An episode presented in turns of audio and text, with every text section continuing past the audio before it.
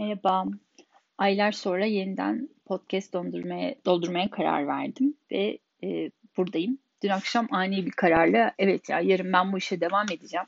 Çünkü bu iş aslında e, benim için kendime yazdığım mektuplar, kendime yazdığım günlükler olarak devam etmeli diye düşündüm. Bu da buraya kayıt olarak düşsün. Bugün 21 Mayıs 2021. E, ben yeni bir işe başladım. Yaklaşık 3 haftadır Almanya'da bir Amerikan şirketinde çalışıyorum ve tahmin edersiniz ki hiç Almanya kurallarına göre değil gayet İstanbul Maslak plazalar işte Amerika'daki muhtemelen şirketlerle aynı şartlar altında çalışıyorum. Şartlar dediğimde ne? Ee, bir proje bazı çalışıyorum. Proje aslında bir yıldır yapılmakta olan bir proje ikinci faza geçmiş. 41 ee, tane insanla beraber çalışıyorum ama ben 3 haftadır e, o insanlara yetişmeye çalışıyorum. Ve hiçbir şekilde de durup şey demiyorum. Ya bunlar işte bir yıldır bu işi yapıyorlar. Ben zaten ne zaman yetişeceğim ki demiyorum. Hani e, bugün bile yetişmeliyim mantığıyla hareket ediyorum. E, dün akşam e, yine arkadaşlarımla konuşurken konu konuyu açtı ve iş imposter sendromuna geldi. Gerçekten öyle. Çünkü e, bir yandan projede yetişmeye çalışıyorum, bir yandan da yetişemedikçe ki çok doğal aslında bu. Şimdi foyam ortaya çıkacak, şimdi yetersizliğimi anlayacaklar. Aslında ben sandıkları kişi değilim. Korkusuyla arka planda çok büyük bir panik yaşıyorum.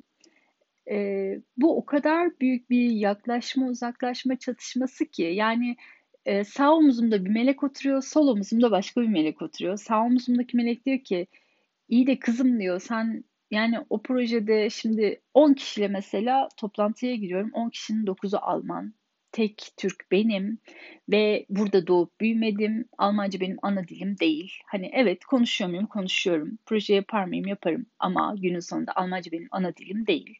Ve bu 9 kişi çatır çatır bir yıldır bu projeyi bildikleri için ana dillerinde konu hakkında konuşabiliyorlar. Netice itibariyle ben çok fazla müdahil olamıyorum. Daha fazla dinleyici tarafındayım. Ve öyle işte dinleyip onları anlamaya çalışıp bir şekilde konulara yetişmeye çalışıyorum ve deli gibi işte doküman okuyorum, sistemden bakmaya çalışıyorum. Ve en büyük korkum şu, ben o Zoom toplantılarında sessizde durduğumda biri de çıkıp ya burada da böyle biri görünüyor ama bunun ne iş var burada, ne yapıyor bu diyecek diye ödüm patlıyor. Yani normalde e, zaten bunu kimse demez, dememeli. Diyen insanda bir gariplik var demektir.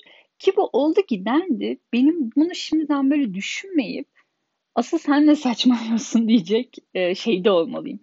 Ama bu özellikle kadınlardaki gerçekten imposter sendromu neticesinde o kadar e, büyük korkular oluşuyor ki. Çünkü dün akşam konuşurken fark ettim. O e, kadın grubunda gerçekten yani yurt dışında yaşayan çok iyi kar- kariyerli kadınlar da var.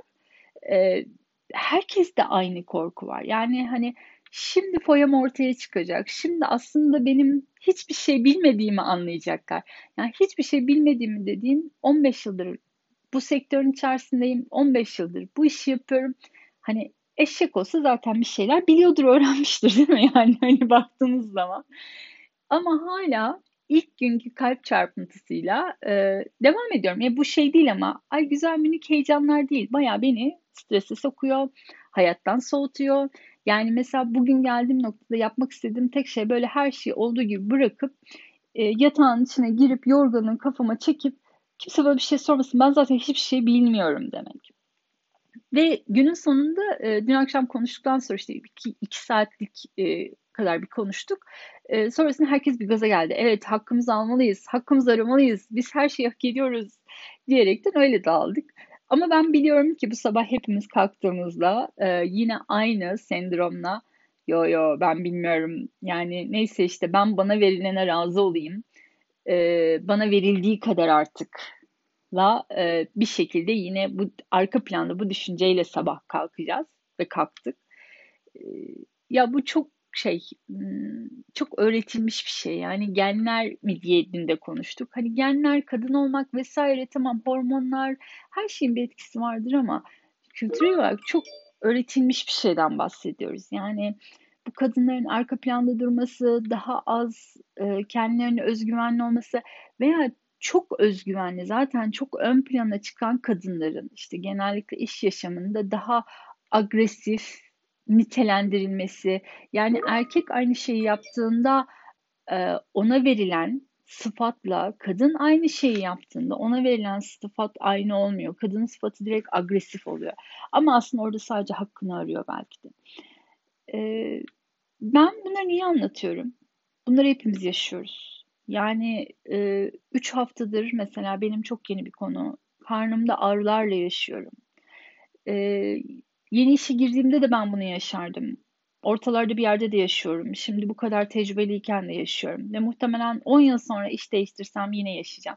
Hatta oradaki arkadaş, dün akşamki arkadaşlarımdan biri şey dedi. Sırf bu yüzden iş değiştirmiyorum dedi. Yani tekrar onu yaşamaya gücüm, halim var mı bilmiyorum. Ve orada şey değil, üşengeç değilsiniz. Ee, sadece o kadar çok öğrenilmiş bir çaresizlik var ki hani kendinizi daha mükemmeliyetçi, daha tam yapmaya odaklı olmakla alakalı. E, kadınlar olarak e, birbirimizi bu noktada desteklememiz gerçekten çok önemli. Yani iş hayatında hani bu kadın kadının kurdudur. Ben kadın müdürle çalışmayı tercih etmemden ziyade e, ne yaşadığını biliyorum. Ben de aynısını yaşıyorum. E, ama aslında yaşadıklarımızın işte yüzde yetmiş, yüzde sekseni tamamen bizim hayal ürünümüz. E, yapabilirsin, yapabiliriz'i birbirimize hatırlatmamız ve destek olmamız her zaman çok önemli. E, bununla ilgili küçük bir konuşma istedim, konuşma yapmak istedim. Şu anda benim gündemimde bu konu olduğu için.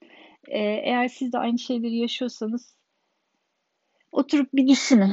Gerçekten bence yapabiliriz. Zaten yapıyoruz da, yapabiliriz de değil. Yapıyoruz da. Kendinize iyi bakın.